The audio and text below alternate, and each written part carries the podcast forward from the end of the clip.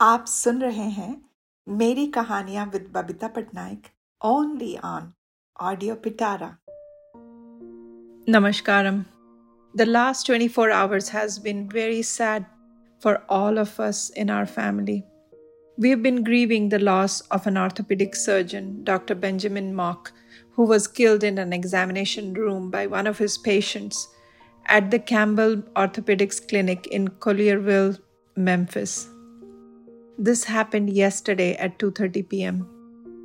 Dr. Mock specialized in elbow, hand, and wrist surgery, and he was recently named as Memphis's um, in the Memphis magazine's 2023 top doctor.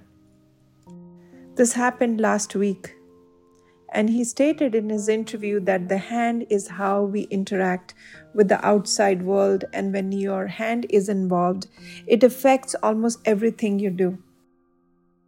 And he chose hand as his specialization. I never met Dr. Mock in person, but yet I had this huge sense of debt towards his kindness, compassion, and his expertise. He was my son's mentor five years ago when he agreed to shadow with him.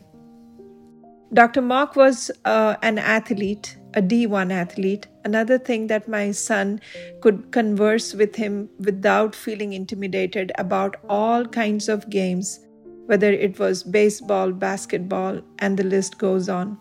He was very encouraging and he knew how to get the kids to choose the profession of medical field.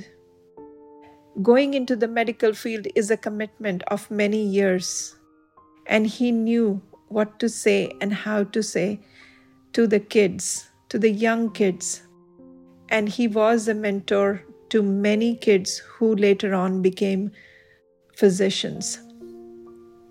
He had written a letter of recommendation for my son, which was definitely one of the reasons to get into the program. He had operated on one of my friend one of my family fr- members' hand, and he did a procedure which resulted in complete recovery.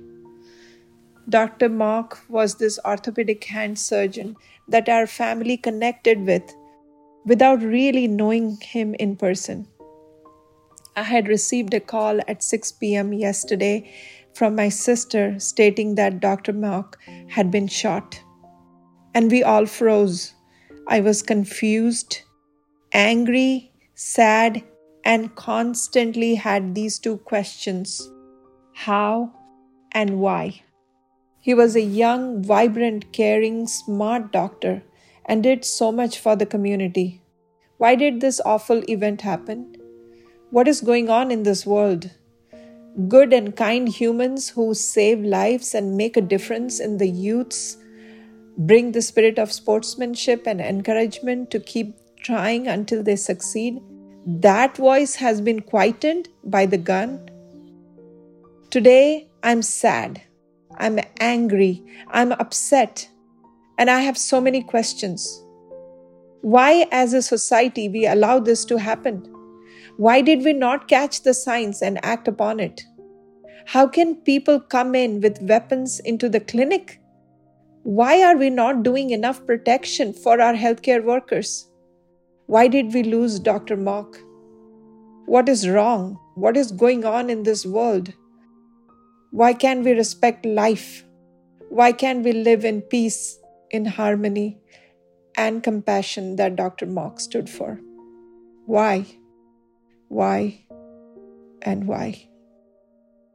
मेरी कहानियाँ podcast के ज़रिए मैं आपसे अपने दिल की बात कहना चाहती हूँ आपसे वो कहानियाँ कहना चाहती हूँ जो आज तक मैंने किसी से नहीं कही उम्मीद है आपको मेरा यह पॉडकास्ट पसंद आ रहा होगा और आपको ये कैसा लगा प्लीज़ कमेंट करके मुझे ज़रूर बताइएगा ऑडियो पिटारा सुनना ज़रूरी है।